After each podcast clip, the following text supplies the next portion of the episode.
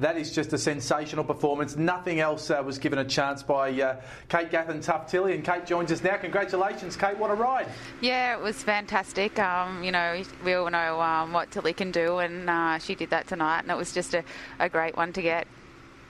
Now, Kate, um, did she surprise you tonight with how she how she did that? Once you obviously drove her quite hard to get to the top, um, is she a filly that keeps surprising you with what she can do and the speed that she can run, or are you just used to it now? No, um, I've got um, the utmost faith in her, and um, we all know what she can run. So. Uh, once she got that second quarter, that was, um, you know, pretty pretty nice. Uh, she was going to throw a, a really fast half at them, so we were happy to let her do that.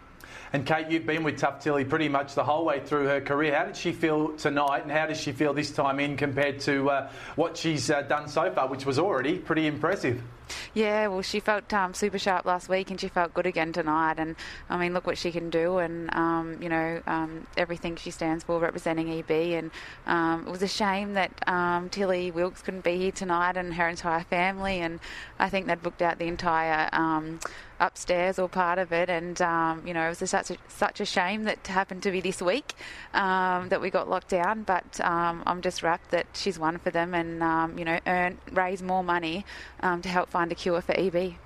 Yeah, there's no doubt that uh, that I think Tough Tilly. It's been well documented that she uh, has a special place in your heart as well as Emma Stewart's for um, obviously that connection with Tilly. We saw that wonderful story over the Vicbred series, and uh, as you mentioned, it's, it's, a shame they can't be here, but uh, I'm sure you want to uh, send out a hello, hello to Tilly and her family watching at home. Yeah, absolutely. Hi, Tilly. um, I'm so excited for you and um, everyone involved, and um, Craig, Judd, and um, everyone at Benstead um, for the opportunity, and um, Emma and uh, Clayton. They do such a good job, and um, you know you can't win these races um, without getting on the right horses. So um, I'm just so happy for everyone, and, and, and happy that she got you know a really big money race that you know a lot of money will go to EB.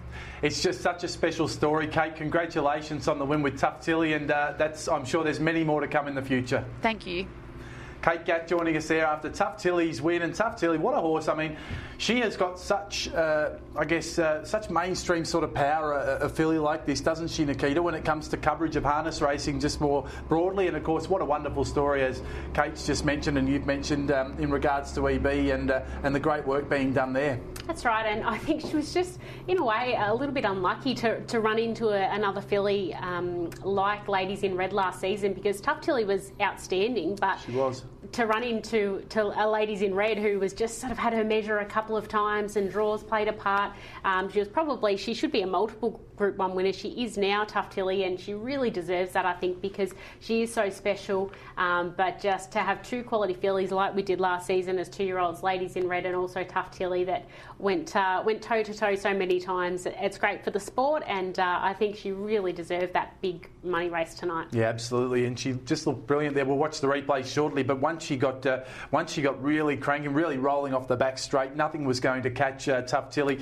Antonia tried her absolute best, and, and you can take nothing away from uh, her run, where she had to come from in the run, uh, looping the field like that. That was a, a, a really terrific effort in defeat. Oh, absolutely. As Kate mentioned, Tilly got that comfortable second quarter and then she was really able to, to rip home that last half. So um, Antonia was massive, I think, making that uh, sustained run from the 800, three deep. So her sectionals will, uh, will be very, very good. I'm quite keen to see those tomorrow because she's run an enormous race as well. They're both brilliant fillies and Joanna's very, very consistent as well and she ended up running on into second place and that was a good performance too. David Moran with such a big night. Absolutely. She was excellent as well, Joanna. So um, and Danny Savatanos as well. Uh, I'm sure he's uh, very happy with that performance of Joanna. He'd be absolutely uh, thrilled, that's for sure. And moments like these too for the Alabar Syndicate. That horse ran fourth as we kick off the replay here. And Better Be Kept was running on strongly too for Michael Zoltoff and Josh Aiken at the finish.